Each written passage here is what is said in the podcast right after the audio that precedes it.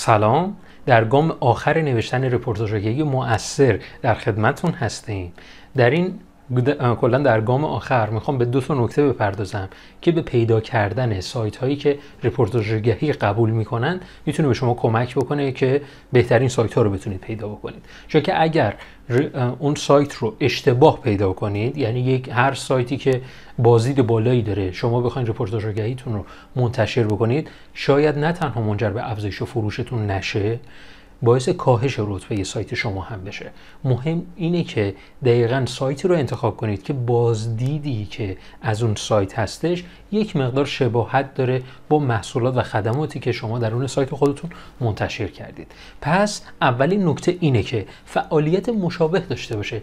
اگر سایتی که می‌خواین در اون رپورتاژ آگهی منتشر بکنید محصولات مکمل کسب و کار شما رو داره این عالیه و حتما به اون سایت می‌تونید مراجعه بکنید رپورتاژ آگهی بدید.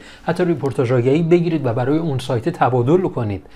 و اگر فعالیت مشابه نداره می‌تونید از گام از نکته دوم استفاده بکنید. نکته دوم اینه که ریپورتاژ آگهی منتشر کرده باشه در اون سایت خودش که مشابه با فعالیت هایی باشه که شما دارید. حالا چطور می‌تونیم بفهمیم که مثلا یک سایت یک رپورتاژ آگهی مرتبط با محصولات و خدمات شما برای یک سایت دیگر داده؟ کافیه که از گوگل استفاده کنید. آدرس سایت اون فرد رو درون گوگل بنویسید.